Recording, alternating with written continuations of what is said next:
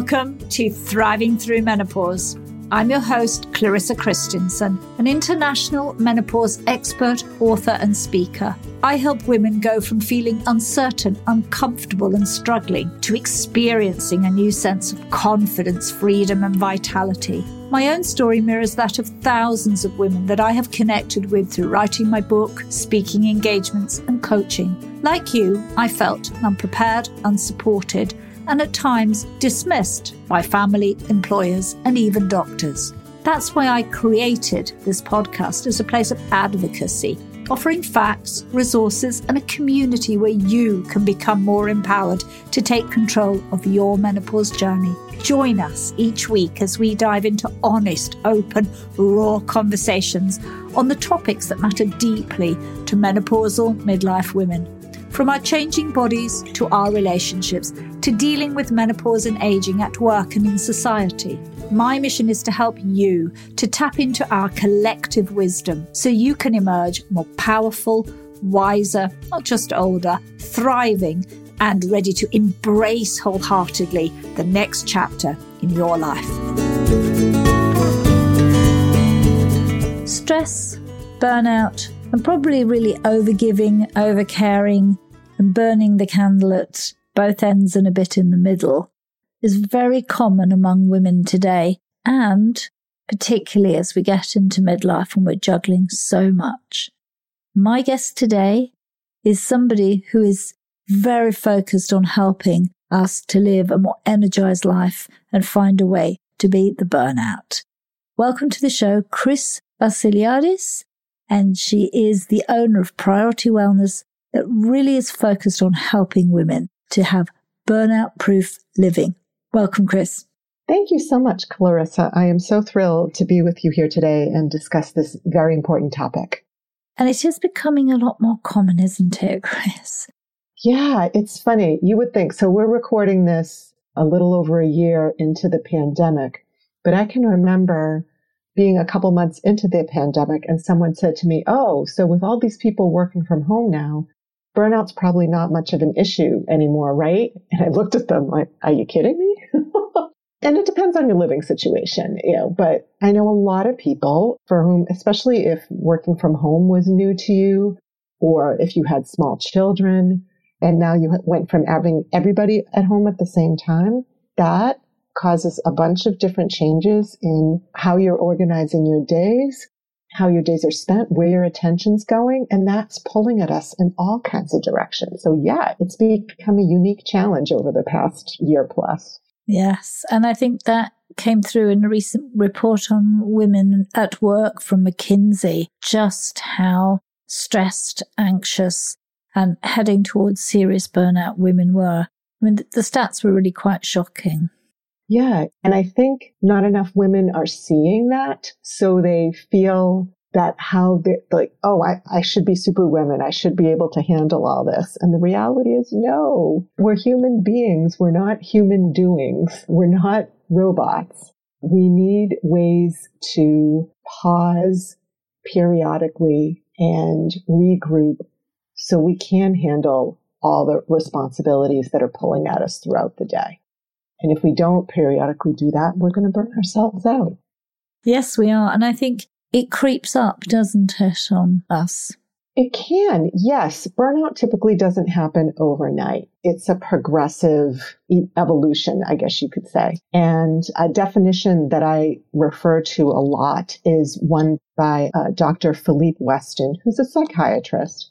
But it's in three parts. And the first part is a syndrome of depleted emotional, physical, and cognitive energies. So you start feeling depleted either emotionally, physically, or cognitively. But if that sticks around for a while, then you can end up in the second part, which is having cynical attitudes. And then if you stick around in that part for a while, you can ultimately end up feeling ineffective and incompetent in your work, in your life, in your role as a caregiver, parent, daughter, mother, what have you.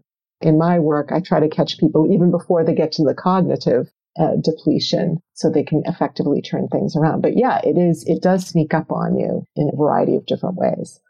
Yeah. And I suppose if you're not paying attention to the way you're managing your life, if you are not in touch with the messages that your body is sending you, it sort of progresses in its own journey. And as you said, it, it can definitely creep up. We don't sort of go from being great to being burnt out in a short period. It's sort of, as you said, and it's that brain fog, isn't it, that it starts off with? Yeah, brain fog or just emotionally and physically drained.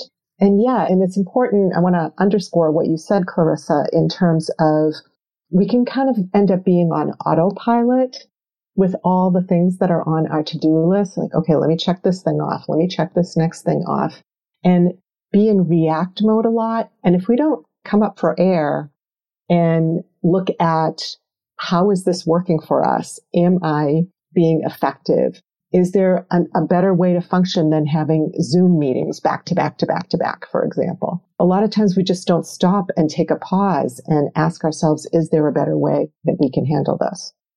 Absolutely. And I think this, you, you, drew a really important point of this zooming and people talking about being zoomed out and that they've sat, as you said, all day looking at a screen and particularly hard if you're at home with family and in this lockdown periods. We've got children jumping in and bombarding you and in the middle of it all, and it's a lot to manage. Or you've worked all day and then you start homeschooling. I mean, that has been the reality for so many women.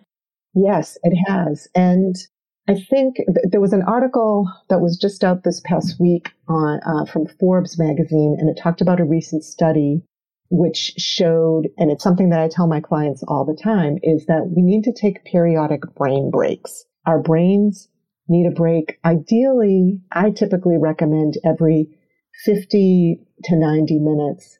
But the crux of what this article was suggesting is instead of booking hour meetings back to back to back, go with 50 minutes. I think one of the quotes in the article was 50 is the new 60, but they were talking about meeting time. So you can have 45 or 50 minutes for a meeting instead of an hour to give yourself a 10 to 15 minute break for the next meeting uh, before you have to be in the next Zoom. So when in that break, you can physically pull yourself away from your workspace and do things like use the restroom, have a glass of water, check on the kids or the pets, what have you, but you're not doing anything with technology. You're physically moving your body, not necessarily exercise, but it could be. You might take a few stretches. You might do a bunch of squats or knee bends or just bounce up and down. But our brain functions better when we have those breaks. It's equivalent to a marathon runner. When a marathon runner is running, they don't run the entire time. They run at different paces. They stop at pit stops along the way to get some water and or if it's cold, they get a blanket to hydrate. So, and that helps them stay with it for the long haul. And we need to do the same.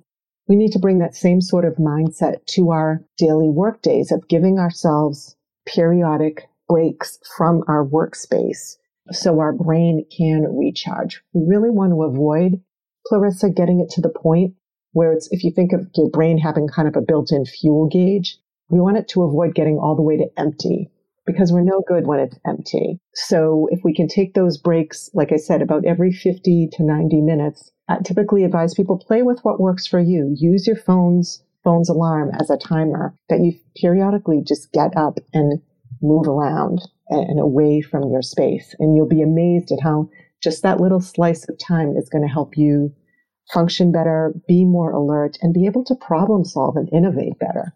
Yes, absolutely. Totally. And one of my teachers, she says, take a break before you break, which is a great saying. And you're right. 45, 50 minutes feels good. And normally, I suppose, when we're in an office environment, we tend to have a meeting. And even if we have one close by, you might get up and walk to the next meeting room. We've got different level of sensory input because we can see people, you know, that hear them. It's, it's a very different environment than this just screen time. Yes. And I saw a headline today and I didn't get to read the whole article, but one of the tips that it gave was to, if you find yourself in Zoom meetings also, is to periodically take yourself off your own self view. So you're not looking at yourself. And, and, and that, it sounded like that was another neurological thing to kind of save your brain a little bit. So you're not looking straight at yourself. You're looking at other people. So look into using that feature on Zoom as well. I think I, like you, briefly saw that and thought, oh, that's interesting. But tech has a huge impact, doesn't it? A huge factor within burnout in general. Oh, it is. And I say this often just because we have the ability to be connected 24 7 doesn't mean we have to do it. and especially with folks for whom working from home has become a new thing this past year, what's happened a lot is for folks who previously commuted to work, that forced having built in breaks from work. You had a nice distinction from your home to going to your workday, and then another separation when you finished your workday and driving home. Well, that commute is lost. So now if we want to create some transition time, we need to enforce that for ourselves, what that looks like. So it's, I find it's very important to make sure that you're, you're bookending your days in a helpful way. What helps you wind up in a way that helps you feel ready to take on the day? And then what helps you wind down at the end of your workday so then you can be at your best for yourself if you if you live on your own or for the folks that you share your household with versus just deliberately like well you know getting out of bed and turning on looking right at your phone or, or opening up your laptop or and vice versa like you're done with work and then you you know automatically communicate with the rest of the folks that you live with and there's no kind of break in between so i'm a huge advocate of that yes getting away from the constant screen time and the and the phone has a lot to do with that, doesn't it? Oh, yeah. We have become conditioned to when we're bored or when we're waiting for something or someone, we'll just go ahead and grab our phones and start glancing down and scrolling. And that can be a helpful habit to be aware of and witness. So I, I typically cha- challenge people if you feel kind of overconsumed by your technology, do things like notice when you go to grab your phone when you're bored or when you're waiting for someone and do something else. Look around the room. Neurologically, it can help to take what's called a panoramic view. So if you can't leave your, your workspace for the moment and you were about to go grab your phone, instead of grabbing your phone, just look around the room slowly. That is one way to help reset your brain. Better yet, if you can get outside, go outside and look out at the horizon. How and you don't need to be on the coast or, or near the beach or, or whatever, but just look out as far as you can. And again, just take a panoramic view around you. And that helps to neurologically reset as well. So uh, I guess the, the thing to remember is when you're tempted to look down, look up. look up and around you because there's always something else to see and pay attention to and versus getting caught up in our phone and, and potentially worst case scenario end up doom scrolling over and over again yes and i think that it's so easy to do that and i notice i find it tiring to look at my phone you know i don't mind like if i'm reading something that i'm interested in but a lot of people are on WhatsApp, and I think, how can they be on here for hours? What are they doing on here? You know, it's I find it exhausting actually, and I'm going to admit this to the listeners that I actually removed Facebook app from my phone. So I don't look at it. So I have to be deliberate. If I want to look at Facebook, then I go onto the website, which means that I only go on there maybe 10 minutes once a day. And I've taken off a lot of social media that I had on there because I was just tempted to look at it. And it doesn't mean that I have any aversion to these things, but I've just done things like that and I've taken away a lot of the notifications. So there isn't that temptation to think, oh, I wonder who sent me a message or liked something. I just took all of that off. And that has helped me to be far less engaged with this phone. Those are some terrific practices. Yeah. To periodically audit your phone and really be discerning in terms of the applications that you have on there and what notifications can you remove for me, I removed my texting notifications years ago, my email notifications years ago on my phone, and it's freed up so much. Just think of the energy you will free up and the time and attention you will free up from doing those things and doing things like putting your phone on airplane mode for so when you need focus time to work on a task, put your phone on airplane mode, move it out of arm's reach so you're not tempted to grab it. Keeping it outside of your bed, you know, have no phone zone, no phone zones or periods of time, like no phones at the meal table or at mealtime, no phone in your bedroom. So there are a variety of no, no, no looking at work email after a certain period of time at night or before a certain time in the morning those are all techniques that can help you in, in kind of weaning yourself off the technology. Yeah, and just off screen time in general, so that you're getting, as you said, these breaks where you're doing something different with your brain than constantly taking in more and more information that you're not taking in anyway, to be to be fair. Yeah, we can be the gatekeepers of what we take in. Yeah, I mean, we haven't even touched on, we talked about social media, but we haven't even talked about news. I mean, news can, taking in news can be a huge drain. And so really, you know, it's, it's one thing to be informed and it's another thing to feel submerged from all, from all the news that's out there. So again, I just advocate to folks to really be discerning in terms of, you know, what's really necessary for you to take in to be informed and then beyond that, let go of. Yes. And I think particularly at this time, I mean, right now, you could go down into a rabbit hole, horrible as it is, what's happening in India and. Oh, yeah. Heartbreaking. You know, how many COVID, yeah, it's heartbreaking. And the number of people, you know, checking the COVID stats and this and that. And just have to let some of that go because beyond knowing what's going on in the world, then we're not able to do an awful lot. Right. And that can be hard. I mean, we're, we're, we're human beings. We're, we're empathetic creatures. We're caring people. So yeah, you could, you can have a, as much empathy as you can for that situation and try to help whether you help mentally or, or do something to a philanthropic organization that calls to you. And it takes some techniques and some grounding to work hard to make sure we're not distracted by those things. Absolutely. I want to take you back to something you talked about, which was that kind of starting and ending the day well. That feels to me like very much about creating a beginning of a work life balance where not only are you having the breaks in the day, but you're also having a sort of work is a space in your life and then other things are around it. Yeah. Oh, I love how you position that. In general, Clarissa, I'm not a huge fan of the term work life balance for a number of reasons. I feel like when some people say they want work life balance, that comes from feeling frenetic in their lives. And if you come from a place of frenzy, you're just going to create more frenzy. So that would be number one. Number two, it's not like half of our life is work and half of our life is this thing called life. Work is a part of life and there's, it's, it's one slice and there's many other slices of life. There's family, there's friends, there's things we do for fun, for fitness, for education. You could probably come up with a bunch of different slices. So I feel like that kind of gets lost a little bit too. And so those are some of the reasons why it's more like having a sense of harmony, I think, in your day. And it's not, and again, it's not a 50 50 thing. And because I feel like sometimes people feel like, well, it's not attainable because I can't do it 50 50. Well, that's not the point.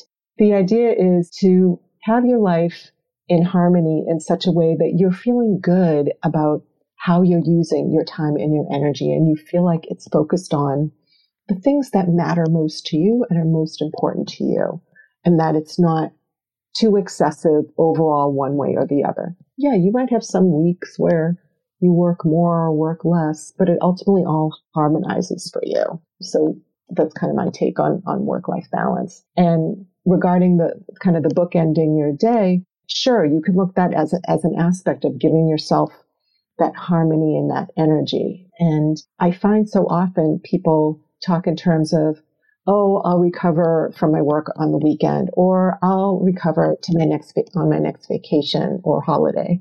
And we don't have to wait until the weekend or the holiday to take breaks. It, it's it's really important for us to have those the space breaks, like I talked about earlier, but also for us to be at our best. How do we need to start the day that helps us be most engaged during the day? And how do we end so we end?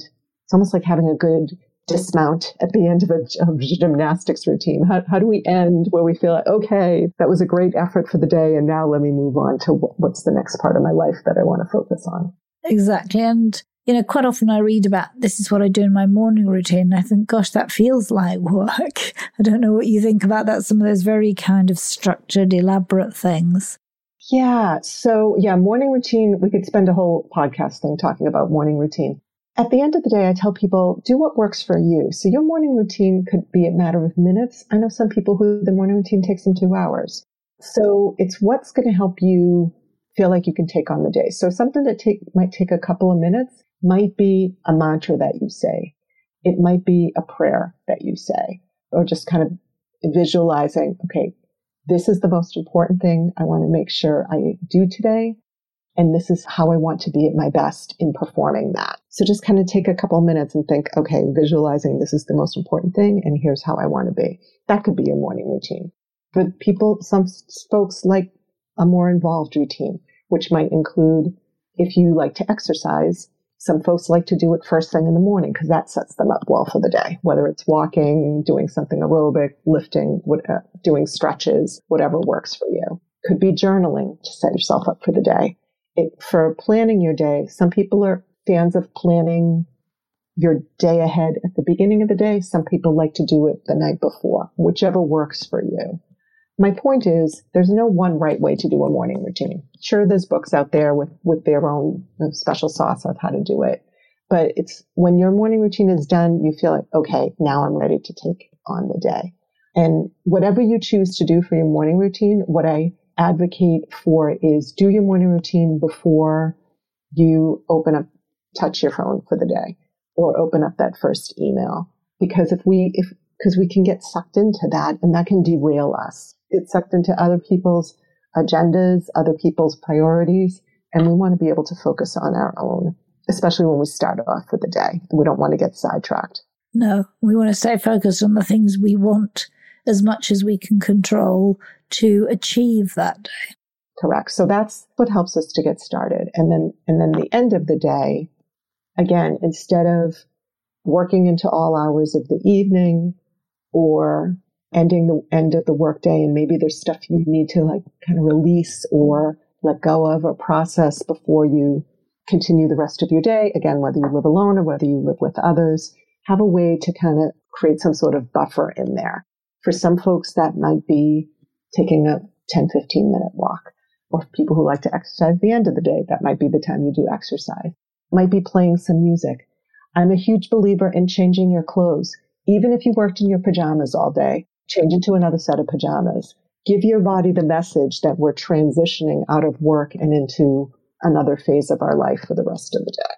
I love that. I mean, I'm a person who likes to get up and take my pajamas off and put on work clothes and be like, okay, now I've got I've got the clothes on that I'm working. And then switch to putting on pajamas at night. So that's my time I'm going back to bed. And I try to make that distinction and I you know, I've heard this both from other people too, that it makes us feel that we're professional even if we're sitting at home in front of a screen. And I work from home. So for me, I need to make those distinctions, which were quite natural when you got up, got in your bus or train or car or whatever and commuted. You got dressed for work.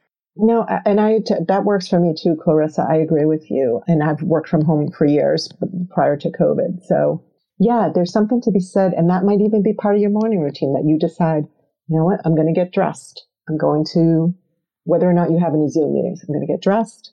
And however I feel that what dressed for work is like for me, and that's part of your morning routine too. So when you sit down, you, you're in that kind of mental space of, okay, it's work time. Exactly. Now, Chris, I know that you have been or are an MS sufferer and tell a little bit about your journey and how that's changed the way that you have gone about managing your life and your time. Sure, I'd happy to. And I appreciate that you use the word suffering. I feel fortunate in that I honestly don't feel like that I have suffered with MS. I was diagnosed with multiple sclerosis back in 2005. No one in my family had ever had that illness or anything remotely like it. So it came as, as quite a shock. And as a result of that diagnosis, I, you could say I was kind of woken up to my own health and wellness. I made several lifestyle changes as a result of that. And then health and wellness became much more important to me personally. So much so that I wanted to help other people create their ideal state of health and wellness. So I made the decision to become trained and certified as a health coach. And ultimately, about three years after my diagnosis, I, I completed that and opened up the doors of my business, Priority Wellness, in 2008. So that's what led to the career that I'm currently in. And what's helped me be, and I'm fortunate to be relapse free now for over 14 years. And I believe what's helped me do that are a number of things. Number one, I think I feel like good luck. Number two, uh, good genes. But then there are there are very deliberate things that I do to manage my well-being. And for me, it's a combination of actively managing my stress, proactively, and I try to do it well in, in reacting to certain unexpected things when they come up. Part of my proactive in managing my stress is I do meditate daily. That is part of my morning routine. And I do journal daily. I've journaled since I was a child. I've journaled since I was 15 years old. So that's a big part of my life. I also am on one of the disease modifying drugs for MS. The year after following my diagnosis, so I was diagnosed in December of 2005. In January of 2006, I went to see my primary care doctor and I said, okay, I've got this diagnosis. It's my intention to live a fully active, healthy life. What should I be doing? And she lined me up with all kinds of tests. So I often say 2006 was like the year of the lab rat for me because I had a whole bunch of different tests that we ultimately learned I was not good with gluten. I don't have celiac disease, but I'm, I'm diagnosed as gluten sensitive. So I've been militantly off gluten since 2006. And then we learned I was deficient in a number of vitamins and minerals. So I've been on supplements prescribed by my physician since then as well. So it's really the combination of all those things that has helped. And, and I also think, Clarissa, I have just this innate sense of optimism, and that has carried me through as well, also. I often tell people you line 10 different people up with MS, you'll get 10 different manifestations from it. It affects everybody so differently. There are mild cases, there are extreme cases, and there's everything in between. So my case overall has been very mild. I see my neurologist twice a year. I get an MRI once a year. And my neurologist says, keep doing whatever you're doing. So it's all working for me, thankfully. This, which is absolutely great. But I, you know, what I sense when you talk about that is how deliberate you are and you know, taking control of those aspects of your life that you can control yourself and then getting supported in the right way. So that, that kind of blend of those is what's really keeping you well. And as you said, it can also be genes. Oh, yeah. It, well, it's so important no matter what our challenge is, whether it's a health challenge or some other part of our life, to have a team of resources that we can depend on and, and that can support us, whether that's a combination of professional, medical, friends, family, other type of service providers. You know, I think we as women, especially, we try to take it all on ourselves and try to do it all ourselves. And we typically need a, a tribe to help us. So that would be something else I would advocate and, and help to avoid burnout is make sure that you tap into the resources that are available to you. And, and for folks who are even spiritually inclined, t- tapping into the spiritual realm. There's that's an endless supply of abundant love that's always available. Absolutely. I, I so concur with that. And, and I think for the listeners of this podcast who may also be going through menopause, maybe suffering stress and burnout, that's that message that yes, you can't do any of these journeys entirely on your own with a sort of stoicism. You know, I'm not going to ask anybody for help. I'm not going to say anything, but by taking, you know, action and, you know, I love that meditating, journaling. I mean, if that works for you, they're really powerful, but then also not turning away and saying no to drugs, but you having the right drugs and then working on, as you said, nutrition, exercise, whatever else works for you. So you have this total holistic approach to managing whatever you're going through. It's so true, right? I think so many people are looking for the silver bullet, the single thing that's going to help. And it, it's rarely one thing. It's typically a bunch of different things Again, I go back to we're not robots, we're human beings, and we're complex creatures. And there's not one right answer. I mean, what I love about my work is helping people figure out the right combination of things that works for them. And I often say, I don't have a crystal ball. I don't know what's going to work for you. I know general patterns that, that are helpful, that, that help us and, and things that can get in our way. But the fun part is experimenting and figuring out what's going to work for you at this time in your life.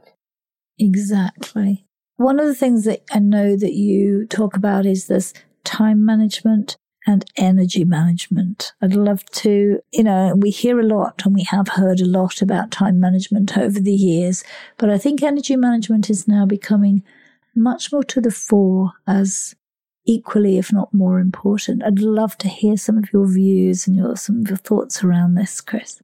Oh, absolutely. So time management is all well and good, but it's got a built-in ceiling. So no matter our IQ, our socioeconomic status, what have you, we all have 24 hours in the day. And sure, there are things that you can do to become more efficient with that time, but that has a built-in ceiling. Whereas if you focus on managing your energy, and I mean, and there's, I usually break energy down into four different buckets physical, mental, emotional, and spiritual. And number one, if you're aware of those buckets, and then from there, look at, well, what gives me energy? What generates energy for me in those pieces? But also, what drains my energy? And when you're aware of that and able to manage it in a, in a deliberate way, it's like time magically expands. So I often look through the lens of energy in working with folks to help them figure out how to get the most from their day and perform at their best without burning themselves out. Yes, that's so much, as you said, more expansive, I would say, than just time. And we can manage time, and managing time is clearly important as well, in the sense that on a more micro level, we can't have more than 24 hours in a day, but we can arrange those 24 hours better.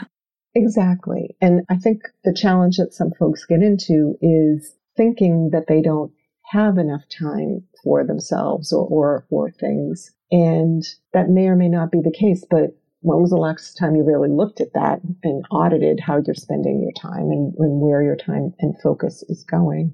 But to really look at what's giving you energy, what's draining you energy, what are you what are you tolerating that's draining you? And so what, one piece of advice I'll typically tell people is on the time front, do track your time for a week. If you really think you don't have any time, I challenge you to track your time for a week and look at where your time's going. And you can put, you know, do it in 15 minute increments or half hour increments or whatever, but, but track where your time is going. And, and I find that that's typically an eye opening experiment for folks. And, and then secondly, look at what gives you energy, what best helps you generate energy physically, mentally, emotionally, spiritually, but also what drains your energy. And when you look at what drains your energy, what I typically suggest is, is taking what I call the three R rescue when you look at the things that drain your energy, can you remove this, the trigger that drains your energy? If you can't remove it, can you reduce it? And if you can't remove it or reduce it, can you respond to it in a different way? Because often our response, if we're not conscious of how we're responding to something, we're just making ourselves suffer even more. so it's really important to look at how we respond to, to a trigger that drains our energy.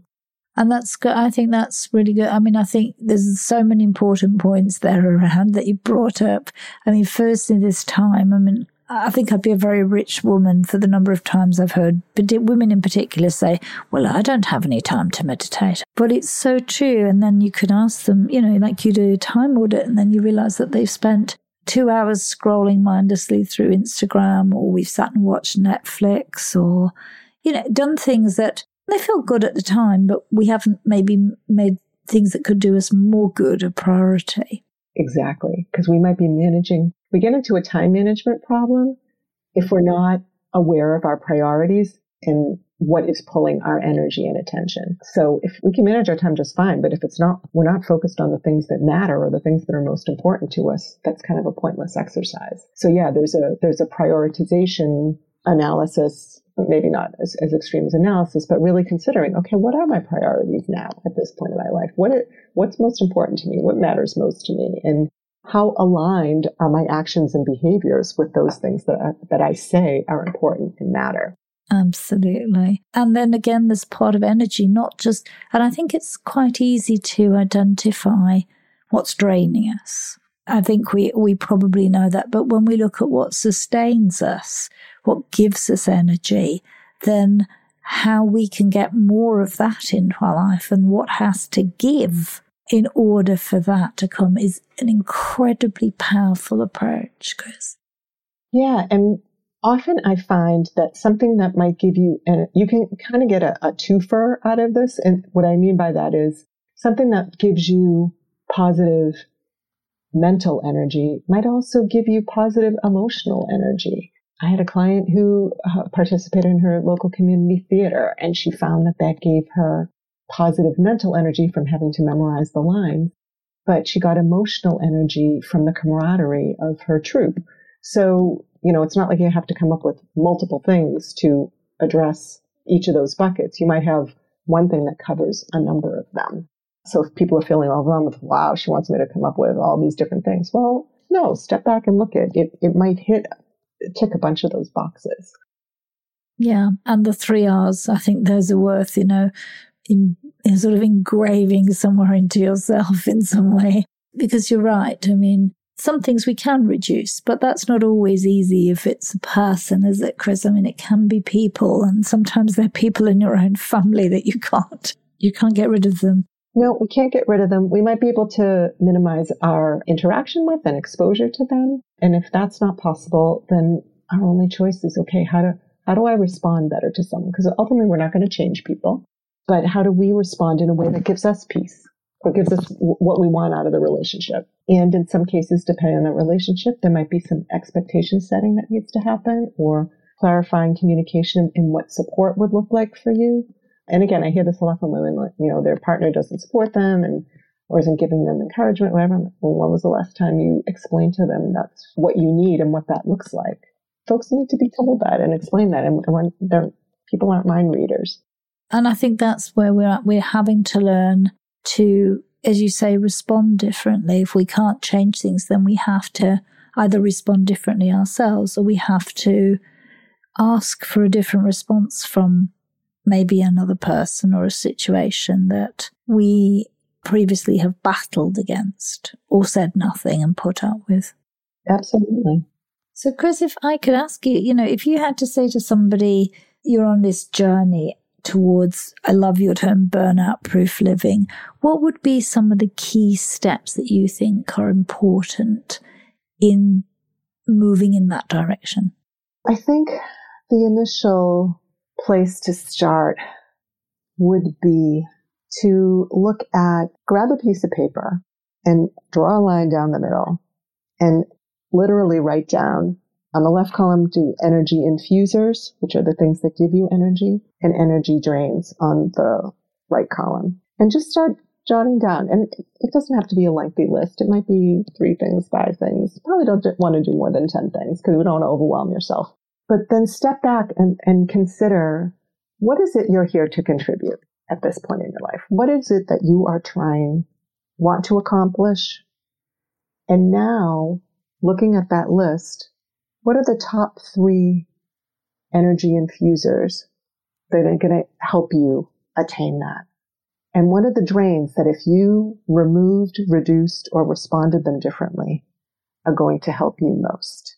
And that can be a way to, first of all, prioritize, okay, this is what's important to me because this m- matches up to helping me be the best human being that I can be. And then from there, you can start to look at okay, now how do I, to what you were saying earlier, Clarissa, how do I make what are the steps that I now want to take to infuse these energy infusers in more routinely in my life and to deal with the drains. And you might need to the time audit that we spoke of earlier to help you figure out, okay, where are the, where are the places that I can put this in?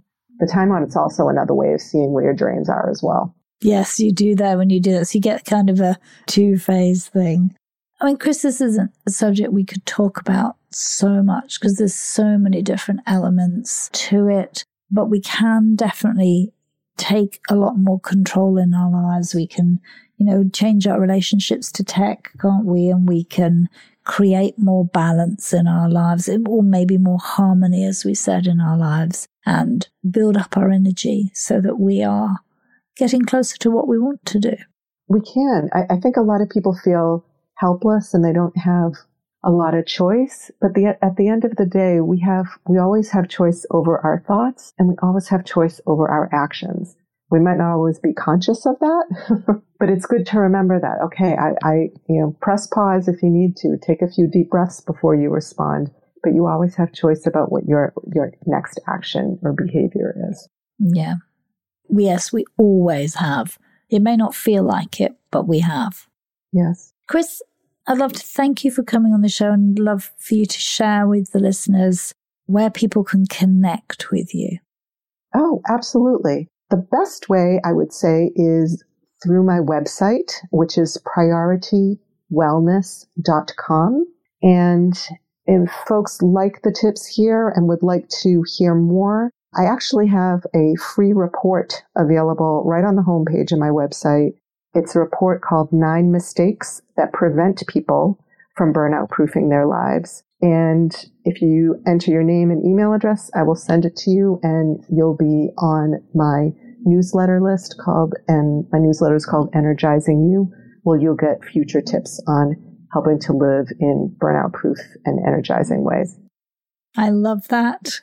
So those information and the links will be in the show notes for the listeners to connect with Chris and take advantage of that great free resource. Chris, thank you so much for coming on the show and sharing these really thought provoking ways that we can put ourselves in many ways back in the driver's seat of our lives.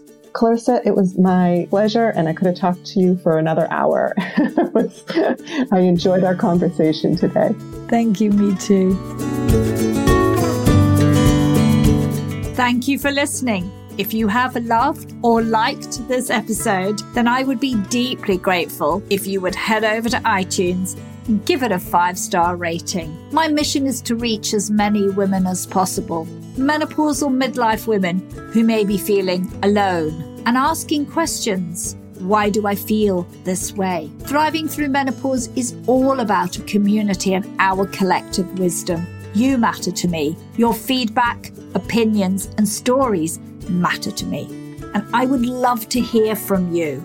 So drop me an email, clarissa at clarissakristjansson.com. I genuinely want your feedback and your ideas on the topics that you would like to hear more of on this podcast. And if you are a woman who feels that they are struggling alone through menopause and you need more support, pop over to my website, clarissakristjansson.com. You can find free resources and you can book a one to one discovery call with me. Let's start conversation. Thank you once again for listening.